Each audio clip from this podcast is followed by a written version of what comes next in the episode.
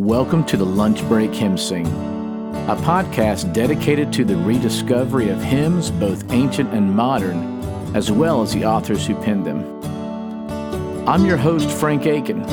Thank you for tuning in, and if you like the content of this podcast, please make sure to follow and subscribe for future episodes. As the story goes, Pope Innocent III took one look at the man standing before him dressed in rags and smelling like he had not bathed in years, and said, Sir, you look like a pig, you smell like a pig, and you should go and wallow with them.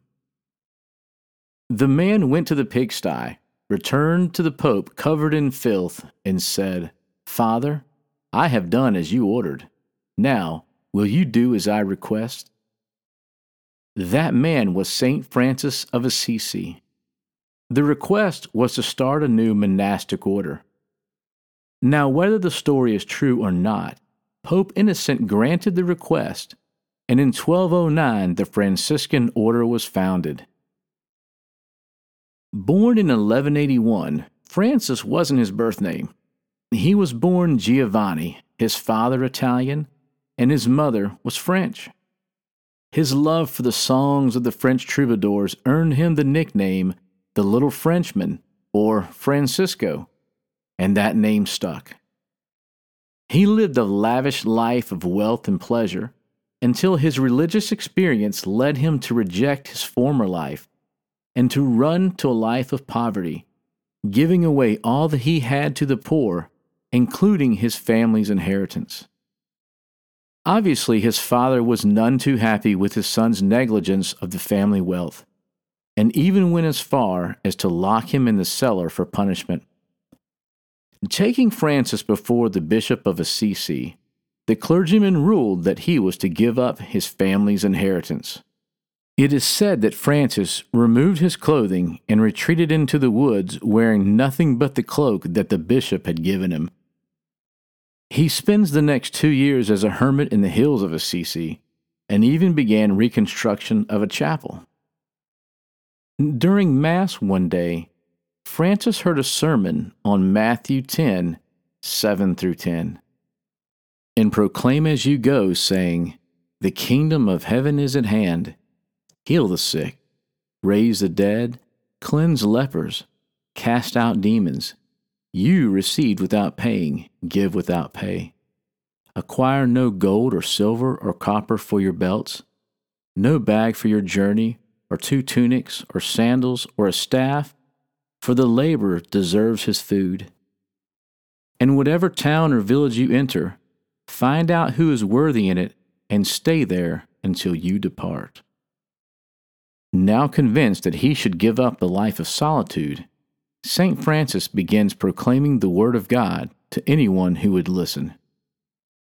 Soon he develops a following of men that leads him to the doors of Rome, where he is granted the request to start his order. St. Francis of Assisi had a love of nature. In 1979, Pope John Paul II even names him the patron saint of ecology. In 1225, just one year before his death, Francis wrote a poem called The Canticle of the Sun, based on Psalm 148. Almost 700 years would go by when William Henry Draper, an English hymnodist and clergyman, would translate this poem into English, paraphrase it, and set it to a 16th century German tune. That hymn, known as All Creatures of Our God and King, found its way into a hymn book called the Public School Hymn Book in 1919 and contains some of the oldest words used in the hymn. In 2002, the David Crowder Band covered the hymn on their album Can You Hear Us? In 2013, the group Sovereign Grace, known for their modern hymns, rewrote the second and third verse, and that version can be heard on their Prayers for the Saints live album. In 1219, Francis would take a trip to Egypt during the Fifth Crusades to visit the Sultan in hopes of converting him to Christianity. It is not known what came of that meeting. We do know that the Sultan did give ear to the friar and that the gospel was preached to the Muslims, and Francis returned unharmed. St. Francis of Assisi died in 1226. His last words may have been, I have done my duty, now may Christ let you know yours. Welcome, Sister Death. May we go also and proclaim to the nations that the kingdom of heaven is at hand.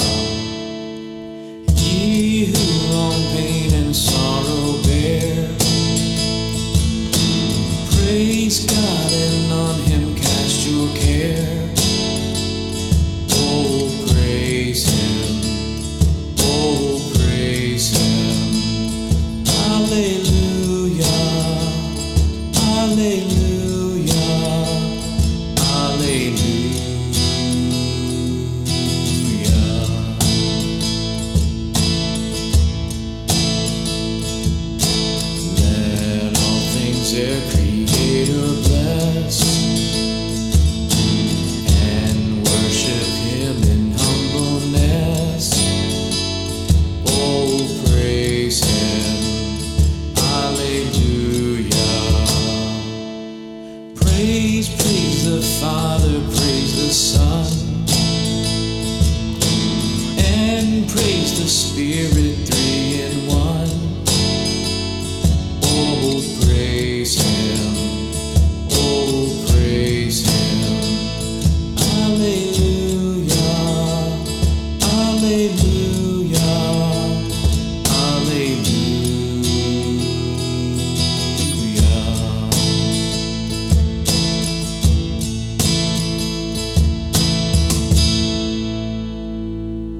We hope you have enjoyed this episode of the Lunch Break Hymn Sing. I'm Frank Aiken, and as always, thanks again for tuning in.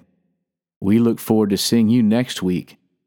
Until then, enjoy your lunch break.